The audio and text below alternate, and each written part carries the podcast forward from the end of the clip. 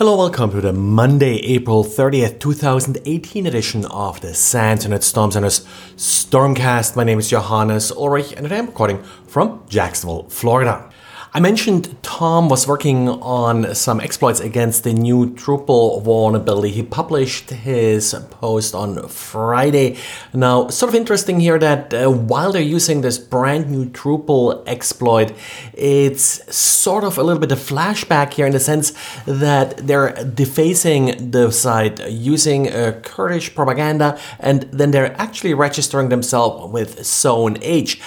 I didn't even know Zone H was still around. Zone H is a defacement mirror. That's where hackers take credit for defacing websites. It was a big thing when I got started in InfoSec, but of course, not so much these last few years.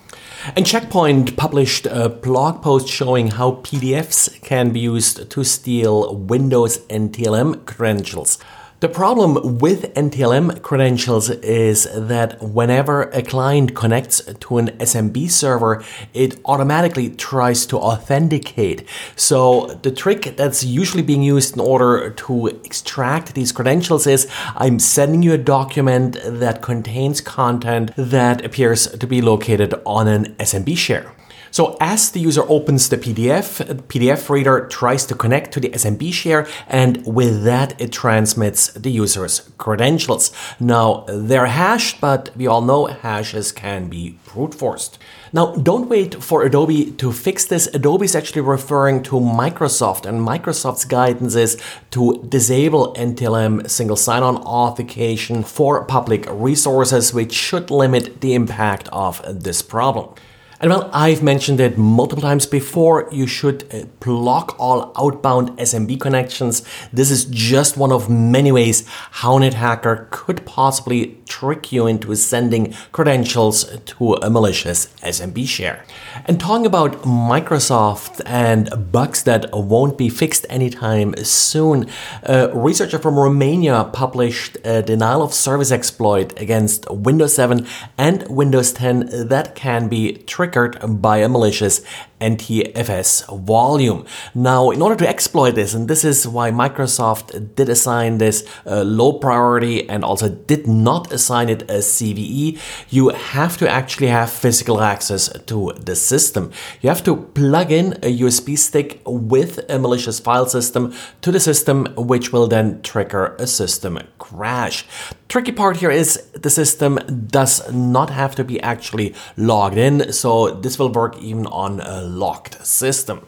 Of course, there have been multiple issues with the entire problem that hardware is auto recognized and configured even if you're not logged in to the system. For example, I think two or three years ago, we had the problem with USB Ethernet adapters that could then again be used to extract credentials or at least to assign malicious parameters to a system.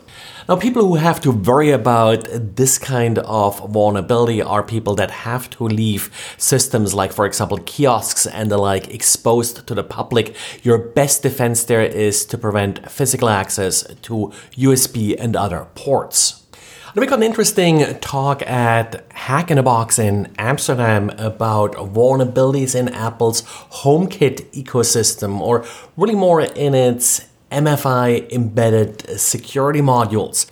This chip is what's referred to as secure element. It's essentially a little CPU with some software on it that does facilitate secure communication between devices. Now, this is actually a pretty nifty idea, and this, for example, allows an iPhone to transmit its Wi-Fi password securely to any device that is also equipped with one of these chips. The problem, however, as it turns out, and this is sort of really what this talk is about, is that at one point the device itself that receives this Wi-Fi password needs to be able to communicate its Wi-Fi interface. So there has to be a mechanism for the secure element to communicate with the operating system of the device in order to accomplish this. And this is sort of where things, of course, then can go bad. The threat scenario here is that you have a device in your network that was compromised, and a hacker could now load software into this device to get your Wi Fi password and with that further compromise your network. Now, the latest version of iOS uh, did at least include a partial fix for this problem, but of course, that fix really only addresses issues with the iOS device itself, not so much with uh, the device that actually receives the data from the iOS device. And the NCC group came out with a pretty useful tool that's Azucar. Azucar, not really sure how to pronounce it. It's a tool that allows you to assess the security of your Azure Microsoft Cloud setup.